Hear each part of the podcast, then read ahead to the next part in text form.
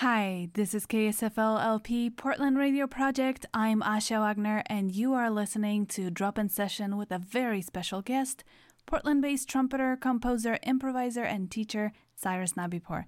Hi, Cyrus. Glad to have you back on the PRP airwaves. Thanks for having me. Great to be back. Cyrus is here to promote his upcoming album, Live at the Marigny Opera House, which is coming out on October 23rd. I had the chance to listen to the entire record, and it is phenomenal. Congrats on the release. Thank you so much. Before we get to the nitty gritty of your new release, I wanted to welcome you back to Portland. You are originally from here, but most recently spent a good chunk of time in New Orleans. You were trained there, and of course, for a jazz musician, it is a place to be. So, what brought you back? Um, I, I, I would say a lot of things brought me back, and it was a move I was contemplating, mulling over for for a few years um, leading up to it. Really, I, I don't know if I could say music things brought me back. Mm-hmm. It was really just this here, the city, Portland. Mm-hmm. It's where I'm from. Uh, it's home. I just was getting to a point in my life, you know, I'm, I'm, I'm some years out of college now, and it, I just kind of felt it pulling, you know, wanting to be into yeah. a family again. The atmosphere, the air makes me feel really good here now that the smoke is cleared. Yes. So it was a lot of different factors, but ultimately, career aside, everything else aside, it's just kind of where I want to live right now. Yeah, and this is a budding music market. It's really um, it, it's really up and coming, and and it has uh, phenomenal talent here. So we're glad to have you a part of this. Yeah, I'm I'm really excited to be back here and be involved in the music scene, uh, not as not as a voyeur anymore, like coming in for a week here and there, right. but but really here and when things are able to start opening up again and it's and it's safe to really start playing with people um, as it was happening before, I'm just super excited to to get in there. Yeah. So before we get into your album, I would like to share your first release with our listeners. Here's Huckleberry Madness on Portland Radio Project.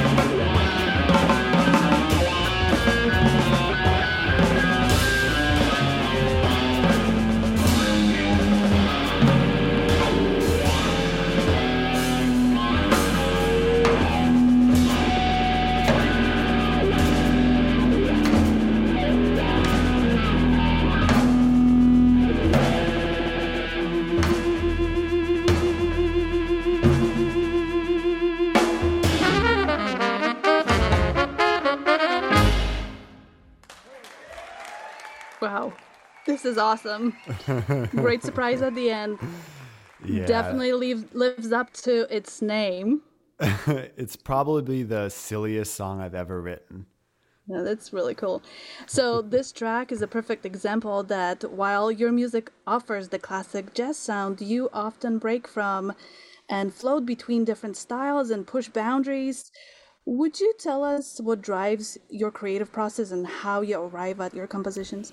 Well, I'll start a song different ways depending on the tune. Sometimes it'll start with a, a bass line or a melody, and a lot of times it's kind of informed by who I'm writing it for. Mm-hmm. You know, if, do I have a specific ensemble um, or instrumentation in mind? You know, and that'll really drive the the theme of it. Because um, I'm involved in a in a handful of different projects of sort of wildly different mm-hmm. genres, um, and so I'll, I'll, write one thing that will clearly say be be meant for the this quintet that this record features, or one something else will be clearly meant for Nowruz, which is my more kind of fusion electronic mm-hmm. um, sort of thing.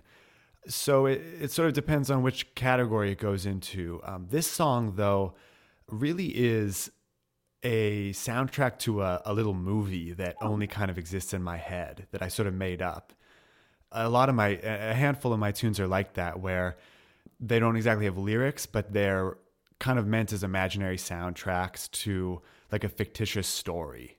And i really find that that helps kind of drive the creative process. Uh, so you're not just relying on the music and the harmony alone to figure out what the form should be. There's an actual plot line to it. Any aspiring filmmakers out there this was your cue Okay, well, I would like to play another track. Uh, here's Hippity on Portland Radio Project.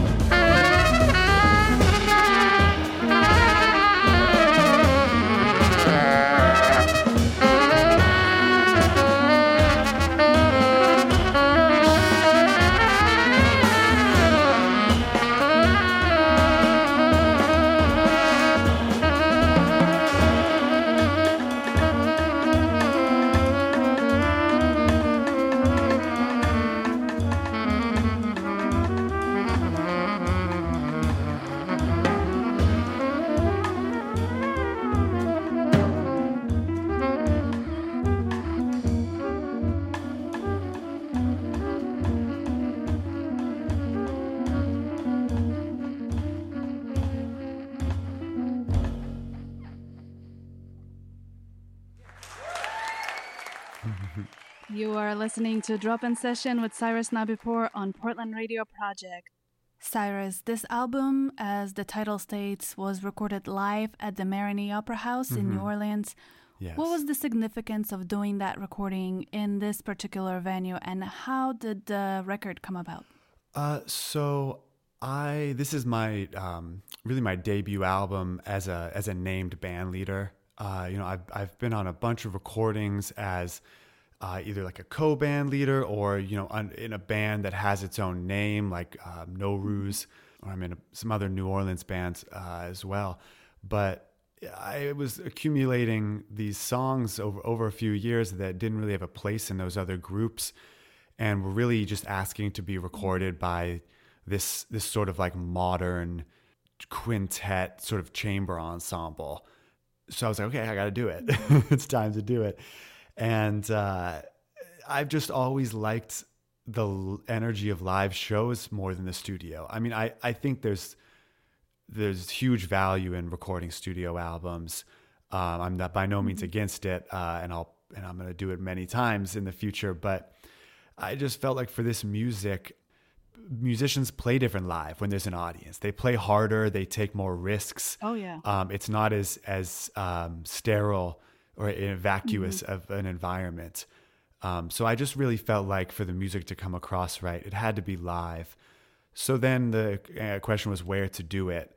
And that was that easily answered with the Marigny Opera House. Um, those of you who aren't familiar with it, uh, which is probably a lot of you listening, it's this old, uh, big, empty church in mm-hmm. in the Marigny neighborhood of New Orleans that uh, is currently the um, it's the it's the home of the New Orleans Ballet and a lot of like classical chamber music happens there but they're also huge supporters of experimental music and improvised music and they just really play a huge role in cultivating like the the local creative music in New mm-hmm. Orleans and really important is it just sounds amazing in there mm. you know huge ceilings big concrete room like it's a horn player's dream. Mm-hmm. The mm-hmm. natural reverb in there is just amazing. And you know, tone as a as a trumpet player, tone is very important to me. And um, I just felt confident that that room would capture it well. Cool. Well, we should give a quick shout out to your band. Um, would you like to name them? Yes. Yeah, definitely. I mean, they're so the this band on this record is um, I mean, they're the people who make this music happen. Uh, these compositions are just notes on a piece of paper and vague concepts of what it'll probably sound like in my head mm-hmm. until it's put in front of people and, and they play mm-hmm. it, they bring it to life. So I really can't un- can't overstate the importance of of these band members. Um, on the tenor saxophone is Brad Walker. Brad is just a monster player uh, in in all sorts of genres in New Orleans. He just really like elevates elevates the whole band when he's when he's playing with you. He's super inspiring. On guitar is one of my really closest friends, George Wild. Uh, George and I play together in a lot of different groups, and I just uh, love his musical sensitivity and he also can be a chameleon. He he can play a bunch of different sounds and styles, which he does on this mm-hmm. album. I mean, you heard in as you heard in Huckleberry Madness, he just switches, uh, uh you know, mm-hmm. in a second like that. So he was he really brought a lot to the table. On drums, Brad Webb, another good friend of mine. He I love the way he plays and the way he hit. He just touches the drums and he's one of very few drummers in New Orleans who I think could could actually play in that room and sound good because it's such a live room. It's actually kind of scary for drummers mm-hmm. because it'll get so washy and loud. But Brad has such a delicate, sensitive touch and such a musical ear that he pulls it off like it's easy. Finally, James Singleton on bass. And having James on this record was really special to me. James is like a mentor. He really he's a mentor to me, but it's kind of that special type of mentor relationship where we're also friends, and to have him um, in the group as sort of an elder and and and have his his wisdom and creativity kind of infect all of us was super special. We have a funny relationship because to me, he's this guru that mm-hmm. I'll ask all these big life and musical questions to. But he's also a really enthusiastic trumpet player and and loves practicing the trumpet and will bust it mm-hmm. out on any gig he's able to. And so he'll always call me and ask me about like my my warm up routine. And so when we talk, we have these. It's this funny grappling conversation where we're both trying to get information out of the other one. You know. Cyrus, thank you so much for coming on today and enriching our musical spectrum with your trumpet arrangements. This has been an absolute pleasure to talk to you. Yeah, thanks so much for having me. You can pick up Cyrus's album live at the Marigny Opera House on Friday, October 23rd at his website cyrusnabipoor.com. It will also be available on streaming services wherever you get your music. This has been a drop in session on Portland Radio Project. Please join us again next time. To take us out, we have What Is This by Cyrus Nabipoor.